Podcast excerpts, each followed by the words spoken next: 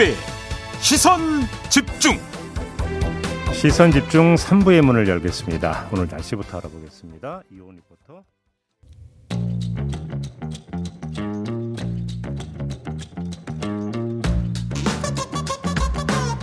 어, 예.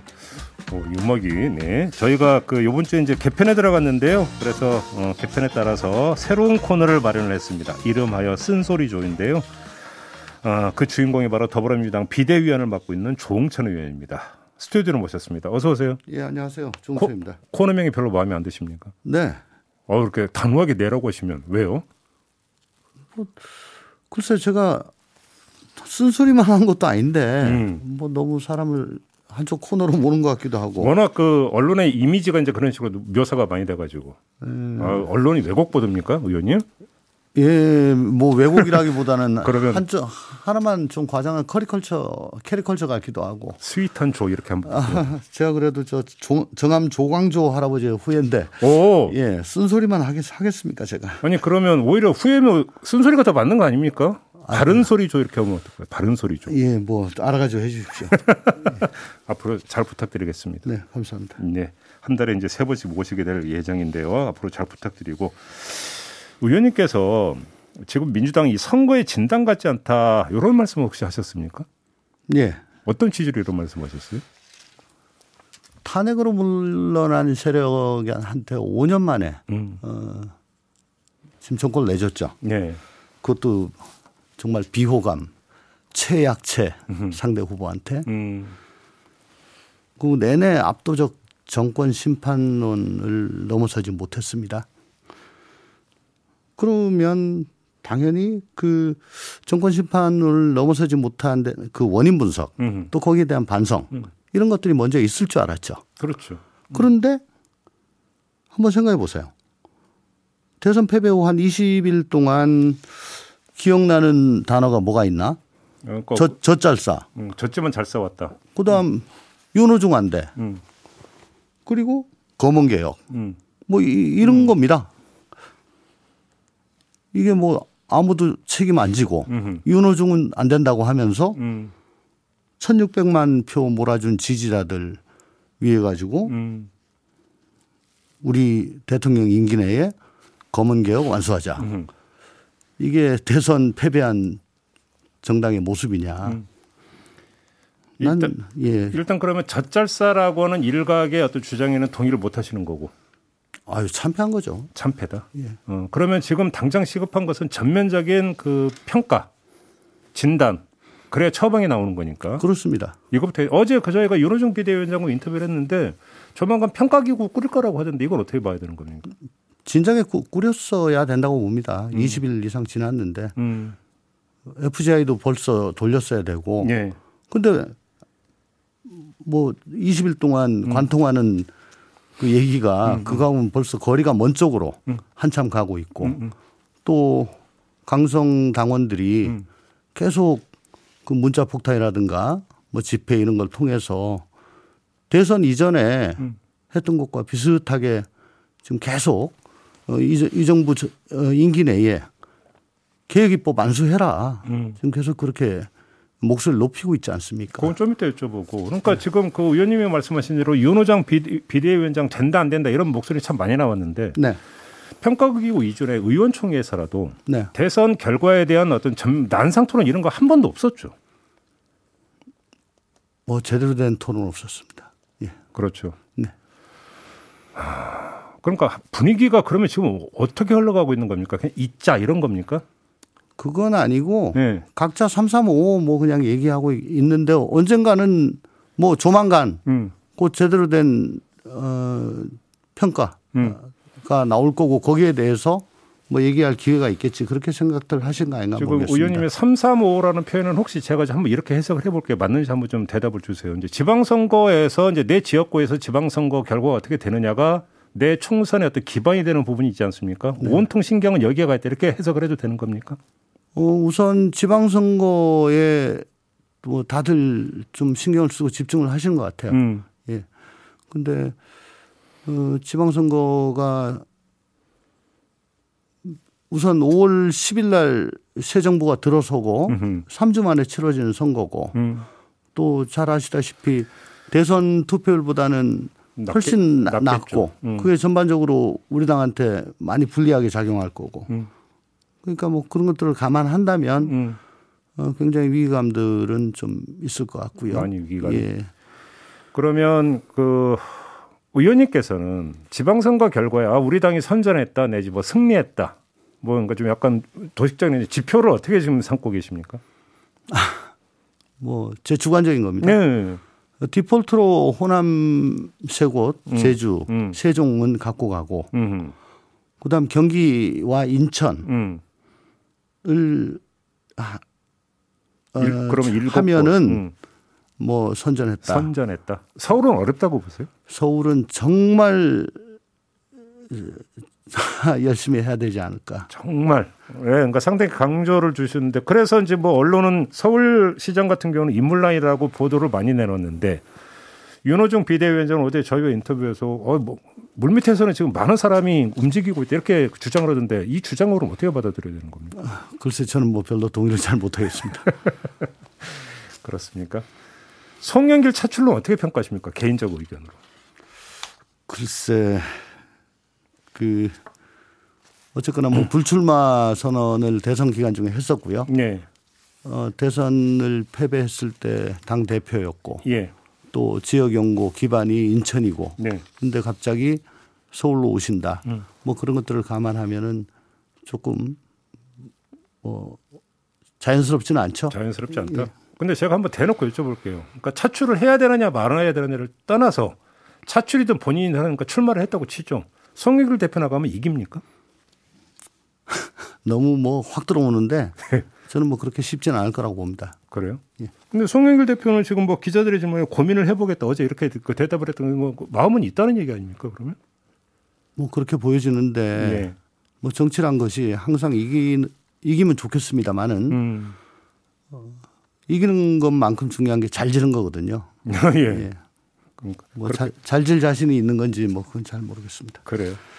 자, 지금 김동연 새로운 물결 대표가 먼저 그 합당 후 이제 그 경기지사에 도전할 거다라는 보도가 뭐 이제 다 나오고 있는데 이 카드는 어떻게 평가를 하십니까? 경기지사요. 네. 네. 개인적으로는 김동연 저 대표가 음. 어, 서울로 나가 주시는 게 더 좋지 않을까. 서울에 나오는 게 예, 왜 어떤 예. 점에서? 우선 뭐 서울에 아까 뭐 자원이 많다고 뭐 그렇게 말씀하 윤호중 위원장이. 예. 예. 저는 뭐 동의하기 어렵다 그랬고요. 음, 음. 근데 오히려 경기보다는 서울이 우리가 객관적으로 또 열세라고 볼 때, 그렇죠. 예, 어, 김동연 대표의 그 경쟁력이랄까, 음. 뭐또 서울과 합이 더 맞는 거 아닌가 하는 저는 뭐 개인적으로 또 생각을 하고요. 서울과 합의라고 하면 어떤 정책적 합을 그 말씀하시는 뭐 합, 그다음 캐릭터, 음. 예, 정책적으로 음, 음. 캐릭터, 음, 음. 뭐 이런 경쟁력이 더 있, 있지 않을까. 예. 그리고 또 정치란 것은 예. 항상 자기의 일정 부분 희생, 음. 또 도전, 뭐 이- 이런 것들을 어, 기반으로 바탕으로 해서 음. 또 성장을 하는 거 아니겠습니까? 근데 김동연 대표는 서울시가 아니라 경기지사로 출마하는 걸로 거의 결심 굳혔다는 보도 있던데 맞습니까? 뭐 제가 통화를 나눠보지 않아서 잘 모르겠습니다만은 네. 뭐 주위 분들 거의 거진 다 그렇게 알고 계신 것 같습니다. 그렇게 알고 있습니까? 그 고- 그러니까 경선 룰 조정 얘기도 나오는데 그 얘기가 당연히 지금 나오고 있는 게 맞습니까? 룰이란 게 예를 들어서 뭐 이제 50대 50으로 하는 거 있지 않습니까? 이것들이 일부 손볼 수도 있다. 왜냐하면 이런 게 이제 뭐 이제 외부 영입 케이스를 아마 염두에 두고 이런 얘기가 나오는 것 같은데. 아니 그게 50대 50도 룰이고 음. 또 국민 경선도 룰이고 음. 다 여러 가지 그 야, 그 중에서 국민- 음. 예, 그 중에서 저 선택을 할 수가 있는 겁니다. 야, 네. 그래요? 네. 박지원 공동 비대위원장이 어제 부동산 정책 실패에 책임 있는 분들, 부동산으로 무리 일으킨 분들은 나가면 안 된다. 지방선거 이런 주장을 하지 않았습니까? 어떻게 평가하십니까? 뭐 청년 비대위원장으로서 뭐 어, 신선한 시각이다. 음, 뭐 그렇게 생각을 하고요. 네, 어, 또 그런 거를 기대하고 음. 비대위원장으로 영입을 음. 한 점이 있습니다. 근데 정책이란 것이 네, 뭐 그렇게 뭐 간단하게 그러니까요. 뭐 볼 수 있는 건 아니고 또 이 사람이 여기에 책임 있다. 저건 저 사람이 책임 있다. 그러면 소재를 그렇게 쉽게 가를 수 있을 것인가 예. 하는 문제도 있습니다. 예. 실제 적용을 하려면 예. 그리고 이런 말씀 드려가지고 어쩔지 모르겠습니다. 음. 지난 5년간은 여러분들 말씀하셨지만 실제 어, 청와대 정부적 성격이 강했거든요. 음, 음, 어, 그랬기 때문에 지금 와서 그걸 도외시하는 것도 음. 좀 문제가 있다. 다만 어, 그 정해진 지침 방침을 예. 관철하려고 뭐 엄청나게 에, 젤, 젤 앞에서 노력을 했다. 음. 굉장히 뭐 그렇다면 뭐 거기에 대한 책임을 질 수도 있겠지만 네. 단, 단지 뭐 그때 그, 그 자리에 있었다라는 것만으로 그렇게 책임을 지울 일인가 음. 그건 다 따져봐야 될 거라고 생각합니다. 그리고 지금 부동산 정책을 관장을 했다라고 것도 중요하지만 어떤 부동산 정책이냐도 중요한 거 아, 아닌가요? 그럼요. 예. 부동산 정책이 정말 이루다 뭐 손가락이 몇 번 왔다 갔다 할 정도로 많, 많거든요. 음. 그 중에서 어, 지금 시장에서 어떤 평가를 받고 있고 어떻게 어, 지금 작동을 하고 있는지 예. 또 그거 하나하나가 따로따로 하는 게 아니고 음. 서로 간에 또 상호 유기적으로 작, 저 효과를 발휘하고 있고 또 금융이라든가 조세라든가 음. 예. 뭐 이런 것과 또 같이 유기적으로 되고 있잖아요. 음. 그러니까 그렇게 그게 어, 말처럼 음흠. 그 칼로 두부 썰듯이 그렇게 쉽게 딱 드러나기는 쉽- 쉽지는 않을 것 같습니다. 요거 하나 좀 사실관계 좀 확인 좀 해도 혹시 그 의원님이 확인해 보셨는지 궁금한데요. 어제 어떤 보도가 있었냐면 이재명 상임고문이 비대위원들에게 일일이 전화해서 서울은 송영길, 경기는 김동연인 이렇게 필요하다라고 이야기했다는 보도가 있었거든요. 의원님도 비대위원이시잖아요. 네. 혹시 이런 전화 받으셨습니까? 그 뭐 명백한 오보고요. 아 전혀 사실 무근입니다. 예, 예. 어제 어, 오전 한 11시쯤 뭐 갑자기 비대, 저, 저, 그때 우리가 비대위 회의를 하고 있었는데 전화가 막 기- 기자 전화가 막 수- 10여 통이 한꺼번에 쏟아지더라고요. 아, 이거, 왜 이래, 이거, 왜 이래. 이거, 이거 확인하려고? 아, 나중에 보니까 이거던데. 어. 아유, 그, 그런 거 전혀 없었고 근데 어떻게 이렇게 보도가 나와요 이게? 모르겠습니다. 그래요? 음. 이건 오보고요. 예. 어, 저는 또 뭐, 어, 사법연수원도 같이 다니고 예. 뭐 개인적으로 잘 알기 때문에 그리고 저는 지금 의원님만 쏙 빼고 다른 비대위원한테 전화했냐고 질문 드리려고 했더니 그건 아니라는. 아, 평소에도 예. 뭐 자주는 아니지만은 그래도 음. 어, 전화를 하는 축에 속하거든요. 다른 비대위원들도 전화 받은 바 없다고 그래요? 예, 없죠. 예. 오, 그럼 완전히 사실무근이네요. 네네네. 그래서 아마 우리 당 공보국에서 이거는 전혀 사실 아니다. 예. 예, 그렇게 나간 걸로 알고 있습니다. 알겠습니다. 자, 아까 이제 그 밀어놨던 그 질문 좀 드려볼게요. 그러니까 대선 패배 이후에 당안에서 나오는 그 뭐 세 가지 이야기만 말씀하셨잖아요. 젖잘싸, 그다음에 윤호중 비대위원장이 안 된다. 된다 안 된다. 그다음에 마지막 검언 개혁을 말씀하셨는데 검언 개혁을 지금 꺼내는 게 문제가 있다라는 그런 판단이십니까?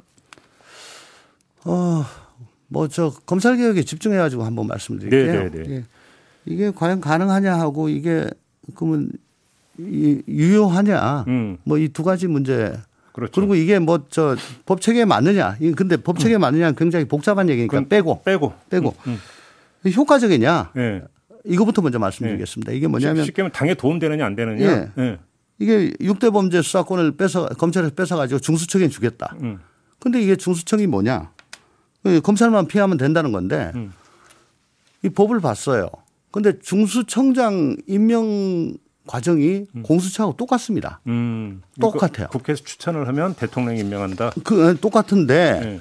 그 중수청장 후보 추천위원회란 게 있는데 그게 이제 법무부 장관 또 저 법원 행정처장 대한변협회장에 여당 둘 여당 아닌 당 둘. 음. 근데 여당 아닌 당 저 정당에서 추천 안 하면 열흘 내에 음. 그 음, 음, 예, 예. 저 뭐야 법학 어 법학 교수회 회장 예. 그다음 법, 법학 전문대학원 예. 이사장 예. 이걸로 대체를 하게 돼 있습니다. 즉 야당의 비토권이 봉쇄되는 거죠. 음. 그러니까 전적으로 누구를 임명할까는 여당 혹은 대통령한테 되어 있어요. 주어져 있어요. 그러면 이, 이 중수청이란 것이 또 하나의 기관을 어, 윤석열 대통령 에게 만들어주는 겁니다. 근데 앞으로 이제 민주당이 야당 될 거니까 그런 일은 없을 거 아닙니까? 야당이 비- 민주당이 비토할 일은 없을 거 아니에요. 그러면. 아니 무슨 말씀이세요? 음. 이걸 하나의 사나운 사나, 사냥개를 만들어 준다는 겁니다. 음, 음. 윤석열한테. 음. 예.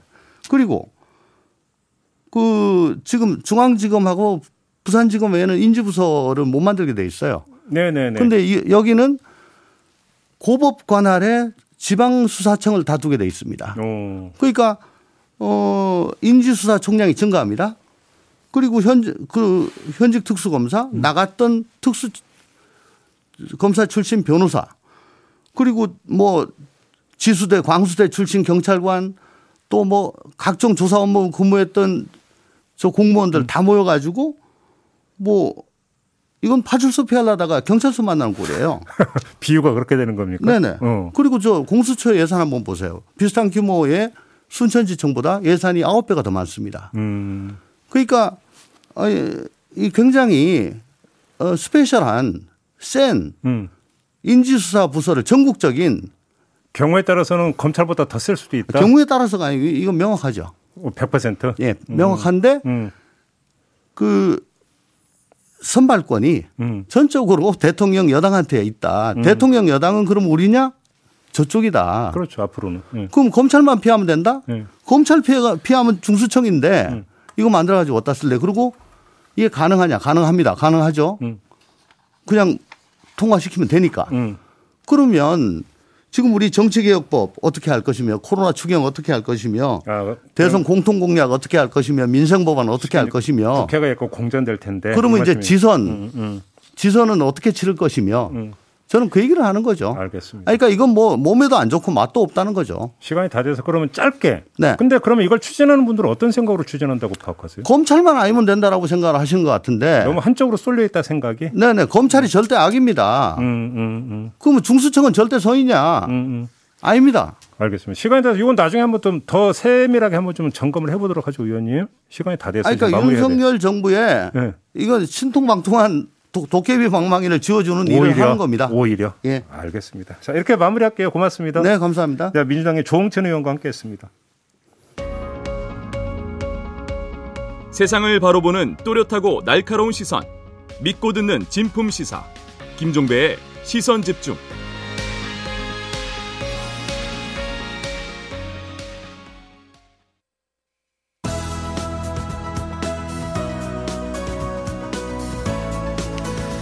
네, 놓쳐서는 안 되는 뉴스 빠짐없이 전해드리는 여기도 이슈 코너인데요. 아, 월수금은 정은정 작가가 아, 전해드리고요. 화요일과 목요일에는 이분이 전해드립니다. 나경철 뉴스캐스터 스튜디오로 모셨습니다. 어서 오세요. 네, 반갑습니다. 전 뵙는데. 잘 부탁드리겠습니다. 네, 아유, 저도 잘 부탁드리고요. 사실 네. 개편에 맞춰서 제가 화요일부터 음, 시작을 했어야 했는데 네, 코로나 때문에 제가 한 발이 좀 늦었습니다. 그러게요. 네. 아, 저, 도 얼마 전에 걸려갖고 동병상련이 많이 힘드셨습니까? 저는 힘들지 않았어요. 오, 다행히 힘들지 않았는데, 음. 네, 잘 지나갔습니다. 아무튼 고생 네. 많이 하셨어요. 자, 첫 번째 얘기 한번 가볼까요? 네, 아, 첫 번째 이슈 소년이여 자신의 행동에 책임을이라는 제목을 붙여봤습니다. 뭐, 뭐 이렇게 거창해요. 네. 좀 거창하죠. 네. 자, 요즘 각 부처에서 대통령직 인수위원회 업무 보고 진행하고 있잖아요. 네네. 법무부가 윤석열 당선인의 공약인 촉법소년 연령 하향 조정에 대해서 이 음. 국회에 계류 중인 입법 논의에 적극적으로 참여하겠다 이런 입장을 전했다고 아, 합니다. 예, 예. 네, 현행법상 만 10세 이상 14세 미만은 형사 책임 능력이 없는 촉법 소년으로 분류가 돼서 음, 범죄를 저질러도 형사 처벌이 아니라 사회봉사 음. 아니면 뭐 보호 관찰, 소년원 송치 같은 보호 처분 내리도록 돼 있는데요. 그렇죠. 이 윤석열 당선인은 이 촉법 소년의 연령 상한선을 만 12세 미만으로 낮추겠다라고 공약을 했었습니다. 그런데 법무부도 이제 그 한 손 거들겠다 이렇게 입장을 표명한 거라는 거죠. 네네 맞습니다. 음, 음. 게다가 지금 국회 계류 중인 법안들도 사실 나이는 12세, 13세로 조금 다르긴 하지만 어찌됐든 여야 모두에서 발의된 것들이 있기 때문에 예, 예. 아마 큰 이견 없이 법을 개정할 가능성에 어, 무게가 실리고 음, 있습니다.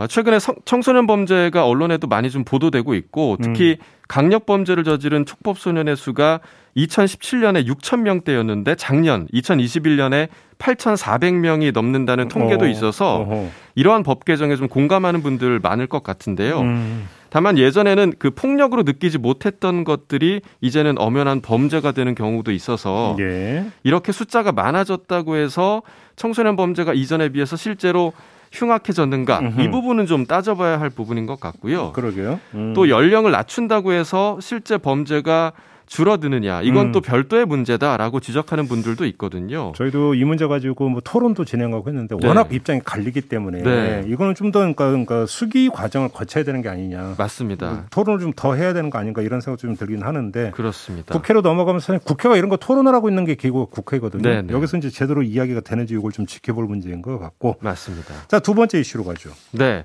어, 두 번째 이슈는 지난해 11월에 세상을 떠난 전두환 씨, 네. 또 그의 아내 이순자 씨에 관한 이야기인데요. 네. 이순자 씨가 단독으로 고 전두환 씨의 유산을 상속받게 되면서 음흠. 이 사망 직전까지 논란이 됐던 고 조비오 신부 측이 낸 회고록 관련 민사 소송이 있었잖아요. 예, 예. 이 소송까지 이순자 씨가 승계를 받게 됐다고 합니다. 네. 자, 여기서 아마 많은 분들이 궁금해 하실 텐데요. 그러면 전두환 씨 미납 추징금 네. 956억 원은 어디로 가냐? 이거 승계되는 거 아니에요, 그러면? 그렇지 않다고 합니다. 그러니까 이게 네?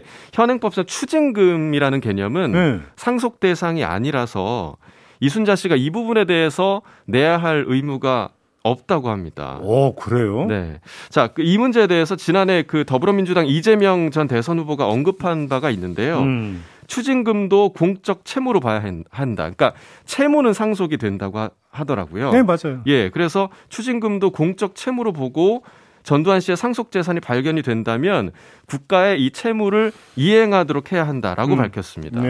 그러니까 예를 들어서 1억 원의 재산을 가진 사람이 추징금 5천만 원을 내지 않고 세상을 떴는데 음. 추징금은 상속이 안 되니까 이 자손들이 그 1억 원을 그대로 상속받았다. 음흠. 라고 하는 상황이라면 그건 정의에 부합하지 않는다라는 음. 거죠. 음. 검찰이 안 그래도 추징금 환수를 위해서 전두환 씨 연희동 자택을 공매 절차에 넘겼었는데요. 네. 2주 전이었습니다. 법원 판결이 있었죠. 음. 연희동 자택이 전두환 씨 명의가 아니라 이순자 씨 명의로 돼 있기 때문에 이거는 향- 환수 대상으로 보기가 어렵다. 네. 라는 판결이었는데 사실 뭐 이 추징금 문제에 대한 법적인 기준이 국민들이 이 사안에 대해서 느끼는 기준에 부합하는지 여부는 아마 저를 포함해서 많은 분들이 야. 비슷하게 느끼시지 않을까 생각이 됩니다. 그러니까 이제 그래서 그 뭐 그 아버지나 어머니가 돌아가셔서 재산을 만약에 자기 상속을 받는다면 네. 그 빚도 함께 상속을 받고 포기를 하면 빚도 이제 안 물려받게 되는데 그렇죠. 추징금은 예외라는 게 저는 이게 이게 이해가 안 네, 돼요. 포함이 되지 않는다. 그러니까 한번 다시 이 법 개정에 대한 논의가 있어야 되지 않을까 생각이 됩니다. 이것도 일종의 먹튀 아니에요? 그렇죠. 이건 좀 법률적으로 이건 좀 검토가 좀 필요한 네. 사안인 것 같은데요. 알겠습니다. 자, 세 번째 이슈는요. 자, 요즘 이것 때문에 난립니다. 포켓몬빵 가지고 사람들이 정말 난리인데요. 어. 이거 구하러 하루에도 여러 군데 마트를 들르시는 분들. 혹시 나경철 캐스터도 이 세대십니까? 아, 저도 이 세대입니다. 아, 그래요? 네, 사, 그래서 사보셨습니까? 스티커도 모아봤고요. 아, 해봤습니다. 예, 예, 네. 예. 자, 이렇게 그 다시 우리 온 나라를 들썩이게 만들고 있는 포켓몬빵을 이용해서 음. 헌혈을 독려하는 게 어떻겠냐. 이런 아이디어가 어허. 나왔다고 합니다. 참 기발한데요. 네. 헌혈하면 선물 하나씩 주잖아요. 네, 맞아요. 뭐 영화 관람권이나 아니면 뭐 로션 먹을, 세트. 먹을 것도 주죠. 네, 먹을 것도 주고 음. 초코파이 이런 것도 음, 주고요. 음. 그런데 이 선물을 포켓몬빵으로 주면 어떻겠냐. 아, 요즘 헌혈이 많이 줄었다고 하던데. 네, 맞습니다. 음. 그래서 이제 한 시민이 포켓몬빵을 재출시한 SPC 삼립 관계자에게 제안한 아이디어였는데요. 음. 어, 그래서 이 삼립 측에서는 이 내용을 유관부서에 전달했다고 답은 했지만 아직은 뭐 어떤 조치를 취할지는 알려지지 않은 상황입니다. 야, 이거 진짜 아이디어인데요? 네, 좋은 아이디어인 것 같아요. 그래서 그러니까요. 혈액 부족 사태 사실 계속해서 심각하잖아요. 네. 그래서 이런 포켓몬빵 같은 사회적 돌풍이 어, 실제로 누구에게 좀 도움이 되는 계기가 있을지 어. 기대해봐도 좀 좋은 소식일 것 그러니까요. 같습니다. 이건 좀 채택이 됐으면 좋겠네요. 네. 알겠습니다. 자, 여기도 이슈 오늘 이렇게 좀 마무리를 해야 될 것 같습니다. 나경철 뉴스캐스터와 함께 했습니다. 고맙습니다. 고맙습니다. 네, 코로나 백신 3차 접종이 진행되고 있습니다. 불법 체류 중인 외국인 분들도 접종하시면 범칙금이 면제된다고 하니까요. 꼭 참고하셔서 접종하시기 바라고요. 김종배 시선 집중 본방은 이렇게 마무리하겠습니다. 저는 유튜브에서 청기 노설로 이어갑니다. 고맙습니다.